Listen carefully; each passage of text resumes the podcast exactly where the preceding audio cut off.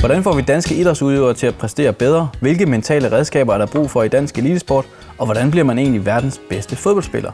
Det er nogle af de spørgsmål, vi skal finde svar på i dag. Velkommen til et nyt afsnit af podcasten Mental Træning på Potten, hvor vi blandt andet taler om gode og dårlige tilgange til mentaltræning, hvordan man når sine mål og optimerer sine præstationer, og så udveksler vi holdninger til mentale temaer. Mit navn er Jannik Brink, og i dag kan jeg byde velkommen til dig, Carsten Oldengaard. Ja, tak. Du er egentlig uddannet fysioterapeut, men har de seneste 10 år arbejdet som mental træner for en række danske elitesportsudøvere, blandt andet badmintonspilleren Victor Axelsen, triatleten Michel Vesterby, og så øh, er du også mental træner for dagens gæst, som jeg skal præsentere lige om lidt. Men øh, først kunne jeg godt tænke mig at høre dig, Carsten. Du er jo egentlig initiativtager til den her podcast. Hvorfor er der, hvorfor er der brug for den? Jo, men jeg synes, at det, det kunne være sjovt og spændende, og måske også lærerigt at beskæftige sig lidt med det her mentale område, og øh, invitere nogle gæster ind, som øh, selv har nogle holdninger til det. Og øh, ja, det er sådan set afsættet, så jeg håber, at det kan inspirere. Jamen øh, lad os komme i gang. Øh, I dag har vi jo fået fint besøg fra Tyskland. Dagens gæst er professionel fodboldspiller i Wolfsburg i den tyske Bundesliga, anfører på det danske landshold, kåret som den bedste fodboldspiller i Danmark og Sverige de seneste år, og ikke mindst mester og pokalvinder med sin klub. Velkommen til dig, Pernille Harder. Mange tak. 2017 ligner jo sådan en forløbig kulmination på din karriere. Hvordan er det at stå midt i alt det her som, som 24-årig? Øh, ja, det er, jo, det er jo tidligt, men, øh, men altså, alt det, jeg har opnået indtil videre, det er jeg selvfølgelig super glad for. Og så regner jeg jo med, at der, der kommer mere i fremtiden. Selvom at jeg er stadig ung, så har jeg jo, jeg har jo 10 år frem for mig, så vi må se, hvad der kommer i fremtiden. Hvad går man og drømmer om som, som 24-årig øh, fodboldspiller i, i den tyske Bundesliga? Øh, jamen, som fodboldspiller vil man jo vinde titler, så, øh, så det er jo det, jeg går efter. At vinde så mange titler som muligt i min karriere.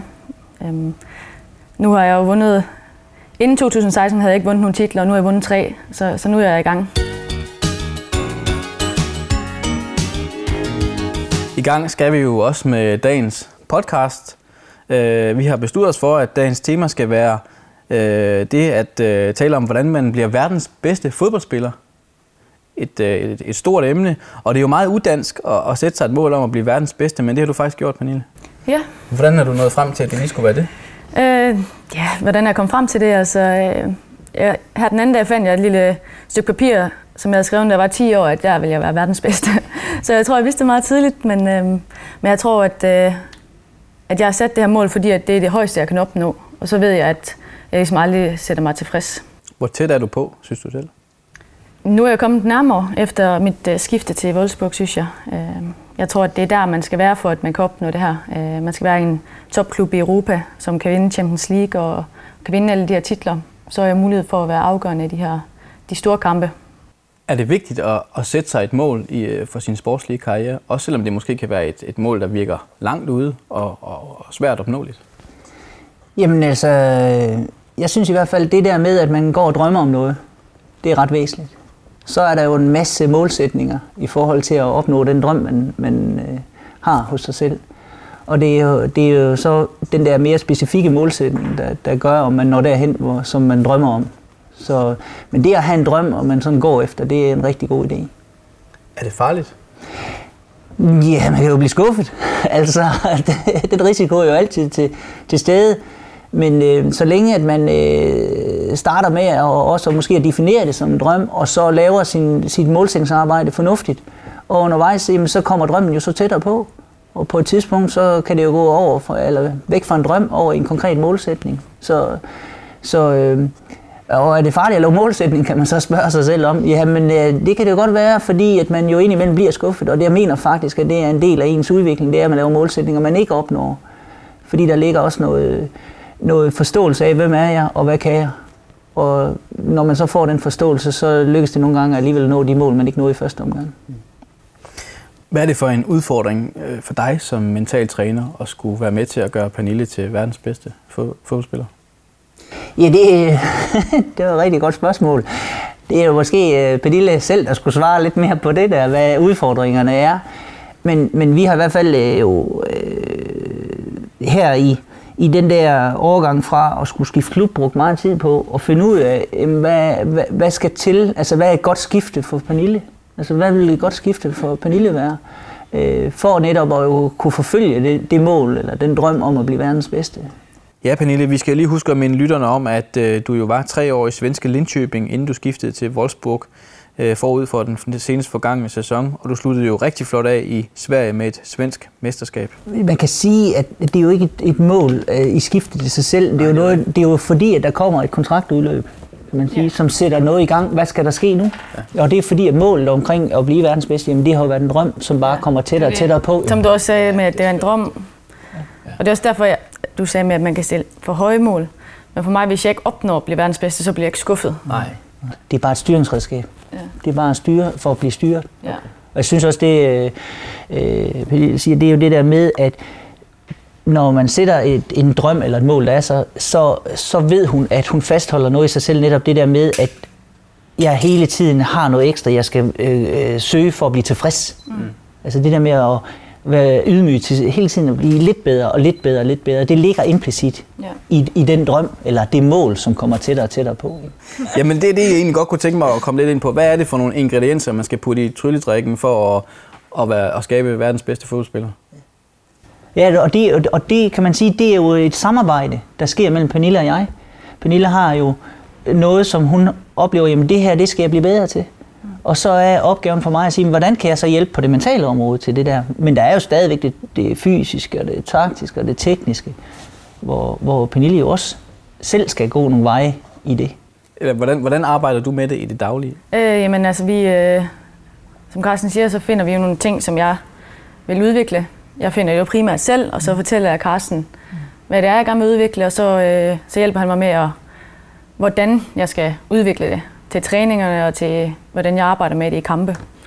Og så, øh, så snakker vi også om det efter kampene og evaluerer på det. Og, og ja, han, det er jo primært mig, som selv evaluerer på det, men så Carsten han giver mig feedback på, hvordan han synes, min evaluering er, og hvad jeg kan tage med videre derfra. Vi kan vel godt sige også, at øh, netop at evalueringsdelen har vi slået meget hårdt ned på, kan man sige, og sige, men her der tror vi, at der er nogle forbedringsmuligheder, her er der nogle optimeringsmuligheder. Og Pernille har jo altid lavet øh, evalueringer, kan man sige, men jeg har prøvet at være med ind og skærpe noget af det, og sige, hvad, hvad, hvad er vigtigt her i de der evalueringer? Hvad er det for nogle områder, I så arbejder med der? Jamen altså, øh, vi har måske, øh, det Pernille har været rigtig god til, som hun har jo tilegnet sig for lang tid siden, øh, det er at, at være, arbejde i, pro, i procesmål, altså have nogle målsætninger, som hun er ret skarp på at sige, det er det her, jeg gerne vil blive dygtigere til.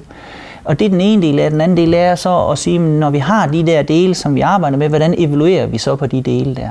Og der har hun øh, oparbejdet jo nogle rutiner og nogle vaner i det, og der, det er det her, vi, vi sammen er blevet enige om, men der prøver vi lige at kigge, om vi kan skærpe det endnu mere, fordi at hvis evalueringerne bliver endnu skarpere, så er der også mulighed for at udvikle endnu skarpere procesmål. Altså så hænger det sammen i sådan en cirkulær størrelse. Mm. Hvis vi lige skal bare lige få det ned sådan lidt mere i, i sådan nogen som mig, der ikke sådan helt uh, har, har den der indsigt i elitesportsudøvers hverdag. I taler meget om procesmål. Hvad kunne det for eksempel være? Men det, det synes jeg, Pernille skal svare på. Altså et procesmål kan være, at, øh, at jeg gerne vil blive retvendt i mellemrummet, for eksempel. Og så kigger vi på, det tekniske kan være, hvor- hvordan jeg teknisk gør det. Altså at jeg følger med bolden, eller jeg tager et touch med. Øhm. Men så kan det også være det taktiske, altså hvor skal jeg placere mig i forhold til midtbanespillerne og øh, øh, forsvarsspillerne. Altså hvor, øh, i hvilket rum og, og sådan nogle ting. Og det er jo sådan noget, jeg kigger på på kampene efterfølgende. Så jeg, her gør jeg det rigtig godt, og der, er jeg, der står jeg lige bag ved midt, midtbanerne, så jeg kan blive retvendt. Eller, ja. Men, øh, og det taler du med Carsten om ja, i evalueringerne efterfølgende. Hvorfor er det en mentaltræners arbejde at blande sig i de ting, der foregår på græsset? Øh, jamen altså, han har vel noget rutine og erfaring fra, øh, altså hvordan man arbejder med de her ting her. Men jeg tænker også, at det ikke er din træner i Wolfsburg, som i virkeligheden arbejder med den del af det. Jo, det er klart, jeg snakker også med ham om de taktiske ting i forhold til det. Men så er det mere de mentale ting, hvordan jeg arbejder med det ude på banen. Det er sådan noget med, det er meget med det her med evalueringen af det. At jeg kan sige, at her gør jeg det rigtigt, og her gør jeg det forkert. At jeg ikke bare går ud på banen og så gør et eller andet. At man ligesom reflektere over det. Og det er jo mentalt, for det foregår op i hovedet. Og hvis jeg skal knytte en kommentar til det der med, så er det jo det der med, at man mentalt har en evalueringsdel, som er så skarp, som hele tiden anviser til, om det procesmål, man arbejder, det vil man opnå. Og man når det, men også at skarpgøre det igen. Altså, så man bliver endnu skarpere i, i den situation, man står i. Og det kan jo være lige fra, at det er netop noget, noget, noget taktisk, hvor man er placeret i forhold til de andre, hvor man kan blive endnu skærpet i at indgå i den evaluering der. Eller det kan være noget teknisk, hvordan gør jeg rent konkret, når jeg nu skal blive retvendt i den situation der. Men jeg kan ikke bedømme, om det er godt eller skidt. Jeg kan vurdere, om den evaluering den er på høj, højt niveau. Du giver jo Pernille nogle mentale redskaber. Hvad er det for nogle mentale redskaber, man har brug for i sådan en proces, hvor man, man sigter mod at blive verdens bedste fodboldspiller? Jamen altså, valget på tingene er jo sket i samarbejde. Vi snakker om det, det var det også, øh, Pernille refererer til, vi snakker om det, og så vælger vi noget ud sammen.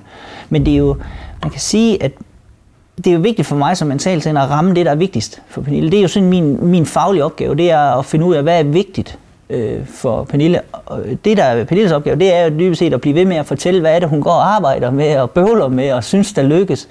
Så skal jeg nok med min faglighed vælge noget ud, som jeg synes er vigtigt i forhold til det udviklingsområde. Men det er klart, at vi er nødt til at skal have en fælles forståelse af, at det er det her, vi arbejder med.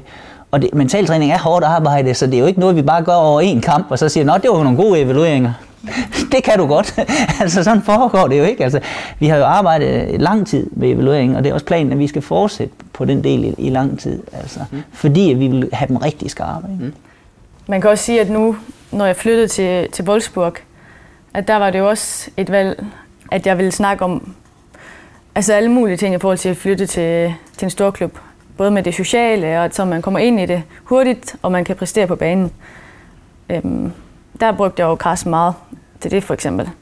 Og det, det viste sig også, at jeg jo kom super hurtigt ind på holdet og kunne præstere fra næsten første turneringskamp. Så det er jo sådan nogle ting, øhm, som også gør mig til en bedre fodboldspiller, for at havde jeg ikke kommet ind med det samme, så jeg måske skulle bruge et halvt år på bare at komme ind på holdet, og så først kunne præstere fra næste år af, måske. Eller at det har gået, været en rigtig dårlig oplevelse for mig, at jeg er gået ned af min, øh, min udviklingskurve.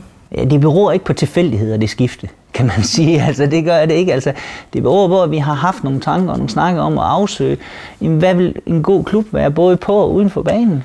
Og det har vi jo vendt nogle gange. Mm. Og vi har ikke kun kigget, hvad skal man sige, jo på kontrakten, hvis vi skulle bruge det udtryk, men også på, hvad er det sportslige? Fordi det er jo det, der er interessant også for, for mit vedkommende, det er, at det sportslige, der er muligheder for sportslig udvikling. Det er det, der er interessant. Og det har jeg prøvet at fastholde, Pernille, og sige, hvor, hvor bliver du verdens bedste? Kan vi, hvad skal til? Hvad er det, Wolfsburg kan i den henseende? Øh, jamen, altså, jeg skulle tage mit valg om, hvilken klub jeg ville øh, skifte til, for jeg var egentlig meget altså, klar over, at når min kontrakt gik ud, så ville jeg videre. Så skulle jeg til en større klub. Øh, og der var der ligesom øh, Wolfsburg, Lyon, altså de to, som, som jeg egentlig helst vil, øh, vil gå til. Og der var der jo mange ting, altså i den tyske liga, der var... Øh, der er ligaen jævn og gode kampe og sådan ting her. Og så Wolfsburg er en topklub, hvor jeg ikke kan få bedre øh, forudsætninger for at udvikles øh, rundt om banen, altså rundt uden for banen og, og på banen i forhold til, at jeg spiller med nogle af de bedste øh, i Europa og i verden, og, øh, og så har gode trænere og, og perfekte forhold. Jeg har bare lige lyst til at sige, at det var et væsentligt argument, det der. Og det synes jeg er rigtig fedt, det der med, at jamen, der er bare god konkurrence det er, altså, man skal op sig for at være med. Ikke? Det var et væsentligt parameter for Pernille, det tror jeg godt, vi kan sige. Altså, det der med, at der, her der skal jeg virkelig klemme ballerne sammen for at få noget ud af, af, af tingene. Ikke?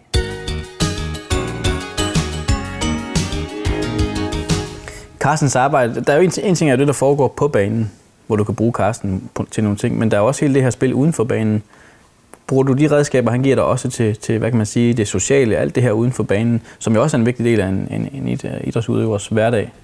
Ja, men helt sikkert. Øh, nu var det jo noget, nu han er flyttet til, til Wolfsburg i forhold til, hvordan man danner sociale jeg ved ikke, hvad det hedder. Ja, netværk. Netværk, ja. Et socialt netværk. Altså, der, der er der lige ting, man kan tænke over sådan lidt i forhold til nogle strategier der. Så det, det var noget, vi brugt, eller jeg brugt. Hvad, hvad siger du i sådan en situation, Carsten? Jamen altså, det er jo, det er jo så vigtigt at trives på alle arenaer, og det er derfor går jeg sådan op i også, hvad, hvad skal der ske uden for den bane der? Fordi et er det, og, men altså, og det er jo sådan helt simpelt, jeg, jeg tror også på det, jeg spørger han til det, hvad er det for en lejlighed? Hvordan ser den ud? Hvordan er den indrettet? Øh, tror du, du kan trives der? Altså, øh, har du en god seng at sove i? Har du et spisebord, du kan invitere nogle, nogle veninder forbi? Altså alt det der, fordi at, altså, man, man skal jo trives uden for, for, for banen, også for at kan noget på banen. Og det, og, og det har vi øh, nogle, nogle samtaler omkring. fordi det er vigtigt. Hvordan gør I rent konkret? Altså, du her sidder jo i, i Danmark, og, og du sidder i Tyskland. Hvordan, øh, hvordan foregår det, når I arbejder med den mentale udvikling? Jamen altså, hver gang Pernille er hjemme, så siger jeg, nu skal vi, nu skal vi ses. altså, så, så det prøver vi på, og, øh, men ellers er det jo rigtig meget over Skype. Og så er der hjemmeopgaver, der er noget skriftligt arbejde også, der ligger i det, fordi at det letter tingene, at Pernille laver noget på skrift, som jeg kan forholde mig til, så vi også er forberedt, når vi så skyper op. Så. Hvad, hvad kan det for eksempel være for nogle opgaver, som du får øh, af Carsten, Pernille? Jamen altså, når vi arbejder med det her med evaluering, så er det selvfølgelig det, at jeg, jeg ser mine kampe og, og evaluerer på det, de områder, som jeg arbejder med. Øhm, det kan være en hjemmeopgave. Og så en hjemmeopgave var også for eksempel i starten, at øh, jeg skulle finde nogen på holdet, hvem det var, som jeg troede, jeg kunne, øh, jeg kunne sammen med uden for banen også. Øhm, det er jo selvfølgelig svært at sige efter en uge, men det er meget sjovt det der med, at man kan, man kan prøve at, at se, hvem man tror, og så en måned efter igen se, hvem man egentlig hænger ud sammen med. Og, og det er jo en måde, kan man sige, at når man laver det der, så kan jeg følge op på det. Så kan jeg ligesom spørge ind til det, hvordan går det med det netværk, du har forestillet dig, der skal være omkring dig uden for banen? Hvordan går det med det?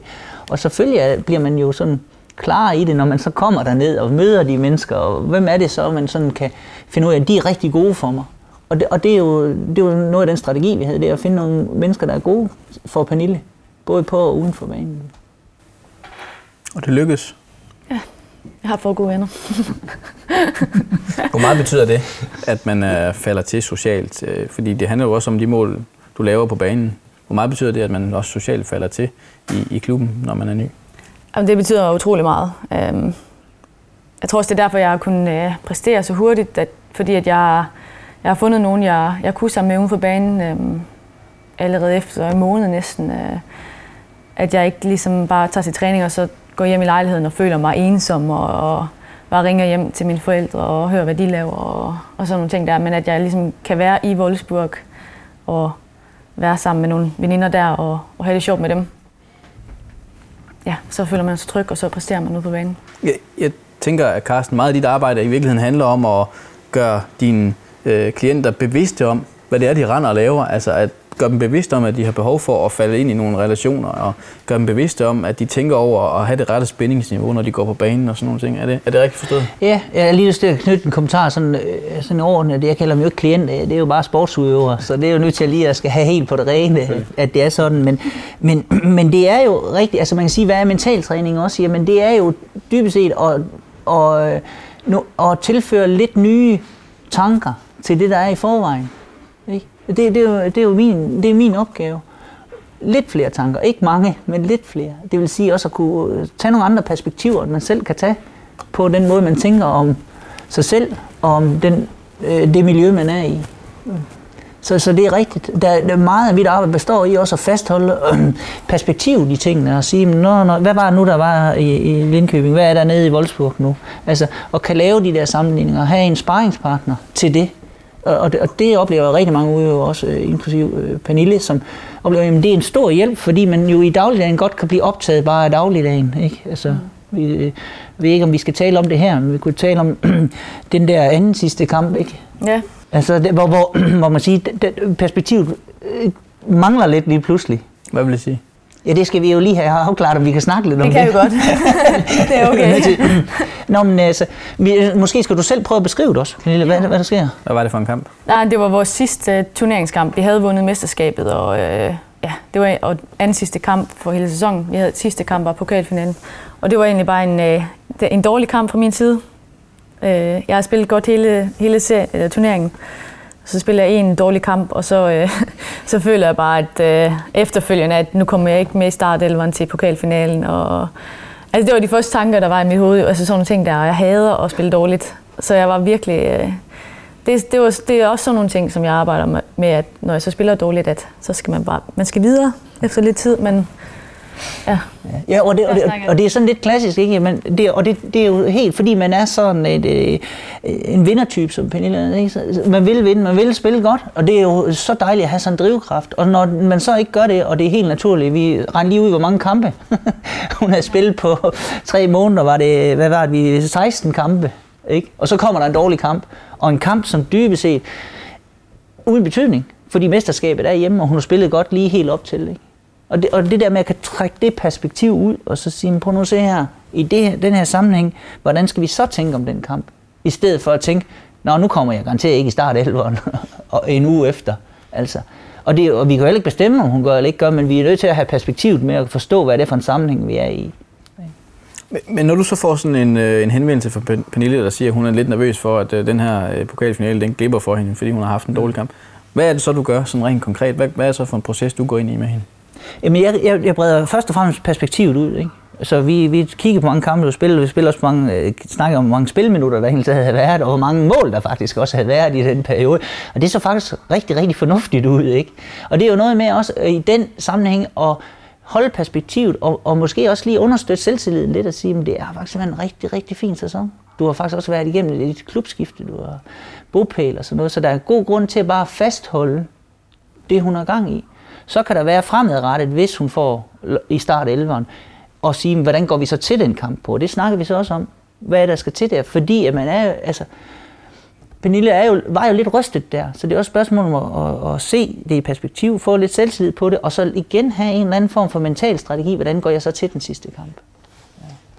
Ja. Så tror jeg også, at jeg ligesom reagerede på den måde, fordi det er en ny klub, og jeg kender ikke helt, hvordan trænerne sådan arbejder, altså, og det er i Tyskland, så man ved ikke, det kan godt være, at spiller man en dårlig kamp, så kan det godt være, at de er bare hårde og kontante, og så kommer på bænken. Men så snakker jeg med Carsten om også, at jeg, jeg har egentlig bevist i løbet af hele sæsonen, at er mit værd. Altså jeg har jo øh, gennem kampene, og jeg har været afgørende mange kampe og sådan nogle ting der. Så det var sådan det var godt nok lige at høre for mig, at det er rigtigt nok. Så egentlig så er det dem, der laver et dårligt valg, hvis jeg ikke skal starte i næste kamp. Ja, ja øh. ja, så gik det jo meget godt i pokalfinalen, ikke? Ja, det gjorde det. Du kom så. med og var kampafgørende ja. og med til at sikre pokalen. Jeg tænker sådan lidt, øh, som mentaltræner, Carsten, så blander du dig jo meget i udøvernes liv sådan generelt. Øh, hvorfor er det vigtigt også at kigge på ting, der ligger sådan lidt uden for banen, uden for træningsbanen, uden for det sportslige? Jeg, jeg, jeg, jeg, jeg synes mere, at det kunne være sjovt at spørge Pernille, om jeg blander mig for meget. Faktisk. Det var det næste spørgsmål. Nå, okay. Men det synes jeg kunne være skægt at høre, fordi jeg blander mig meget. Altså, det ved jeg godt, jeg gør. Men det er jo fordi, jeg tror på, at ting hænger sammen. Altså, at, at, at hvis, hvis, ting, hvis man skal nå sin toppræstationer, så skal man jo være i trivsel. Og trivsel, det er noget, man får 24-7. Og derfor så blander jeg mig rigtig meget, hvor jeg har nogle erfaringer med, at det er godt at have noget opmærksomhed på det, og det, og det, og det. Hvad tænker du, Pernille? Blander han sig for meget? Øh, nej, det synes jeg ikke. Det er jo øh, det er rigtigt, det han siger. Det er jo vigtigt, at man, øh, man har det godt, og ja, nu har jeg jo også en kæreste, der stadigvæk bor i Linköping, så det er jo også nogle ting. Der er det fint nok, at man også kan snakke om de her private ting, hvordan man, man løser sådan en situation. Øh, selvom at jeg selvfølgelig selv godt ved det og sådan nogle ting, men det kan sagtens være, at der lige er nogle perioder, hvor det ikke er så, så super fedt, og ja, så er det helt fint at snakke med Carsten om det også. Er der forskel på den måde, man, man, man arbejder med sig selv og sin mentale udvikling i, i Danmark og Tyskland? Det ved jeg faktisk ikke. Øh, nu er det ikke øh, sådan, at vi arbejder med noget mentalt i, øh, i Tyskland, altså på holdet Nej. som sådan. Nej. Øhm, jeg ved ikke, om der er andre spillere på holdet, der også har en mental træner. Men altså selve øh, kulturen er selvfølgelig anderledes fra Tyskland til, til Sverige og Danmark. Øhm, det er lidt mere bare direkte, ærlig. Øh, er man dårlig, så får man det at vide. Er man er man god, så får man det også vide. Og hvis man har øh, mærkelig tøjstil, får man det at vide i Tyskland også. Altså, de, de, øh, de holder sig ikke tilbage. Og, øh, og det kan jeg egentlig meget godt lide. Altså, øh, hvor i Sverige, der er det meget, at man holder sig tilbage. Fordi man vil ikke gøre den anden ked af det. Eller hvor de i Tyskland tænker, at man bare gør dem en tjeneste ved at sige, vær ærlig. det er en stor forskel. Siger du dermed også, at Carsten han pakker tingene ind? Nej, nu er det jo Sverige. Carsten er i Danmark. I Danmark er en meget sådan... Lidt en blanding, synes jeg, af Sverige og den tyske mentalitet. Øh, jeg tror, vi skal lade så småt til at runde af. Pernille, hvornår, øh, hvornår bliver du verdens bedste fodboldspiller? Det er et godt spørgsmål. Det må tiden vise. Det kan jeg ikke rigtig, jeg kan ikke lige sætte noget, øh, nogen tidsramme på det. Hvad siger du, Carsten? Du har jo øh, du har jo selvfølgelig en plan for, hvornår Pernille hun skal være verdens bedste fodboldspiller. ja, det synes hvornår, jeg. Hvornår står det i din kalender? Jamen altså, der er jo, det er jo det der med, at der er jo sådan nogle skridt i det. Ikke? Altså, der er jo nogle delmål, som skal opfyldes. Og der, jeg har jo nogle idéer på Pernilles vegne. Men hvad skal hun ligesom have, øh, have til at lykkes først for hende? For at hun kan tage næste skridt. Ikke? Øh, jeg, jeg, jeg har ikke på den måde øh, deadlines lige på den der verdens bedste, men jeg har nogle deadlines i forhold til noget af det, vi arbejder med, som jeg synes skal lykkes. Øh, nu har vi brugt, og det sagde jeg også, at vi vil bruge en 3-4 måneder på den overgang der, altså fra svensk til tysk fodbold, og, og, og falde til, kan man sige. Og vi har arbejdet noget omkring nogle, øh, i bestemt, med et bestemt mindset i den periode, og nu er vi ved at flytte mindsetet op i et andet, i et andet segment, kan man sige. Hvad er det for noget? Ja.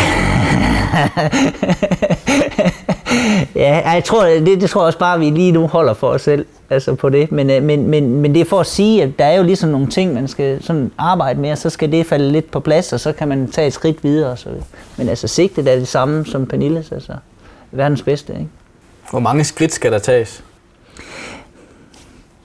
Det er jo heldigvis sådan inden for det mentale, at nogle gange så øh, i forhold til det der planer, så kommer der bonusser med. Det oplever jeg meget. Altså så er der nogle andre ting, der falder på plads, fordi man arbejder så målrettet inden for et område, så er der inde. Altså for eksempel evalueringsdelen her, øh, som Pernille har arbejdet med. Jo skarpere hun bliver på det, jo skarpere bliver hun også på sit procesmål. Altså det, det følger faktisk bare med, og hun ved, hvad procesmål er. Hun har arbejdet med i rigtig mange år. Så, så på den måde, så falder sådan nogle bonusser med. Og det gør det også på noget af det andet, det er jeg ret sikker på, som, som vi har, har planer om at skal arbejde med. Vi når til vejs ende. Det blev det sidste ord, og tak fordi I kom og gav os et indblik i det mentale arbejde, der foregår mellem, mellem jer to, mellem udøver og træner. Husk, at uh, I alle de andre derude, I kan finde andre podcasts om I serien om mental træning på oldengård.dk. Tak for i dag. Selv tak. Ja, selv tak da.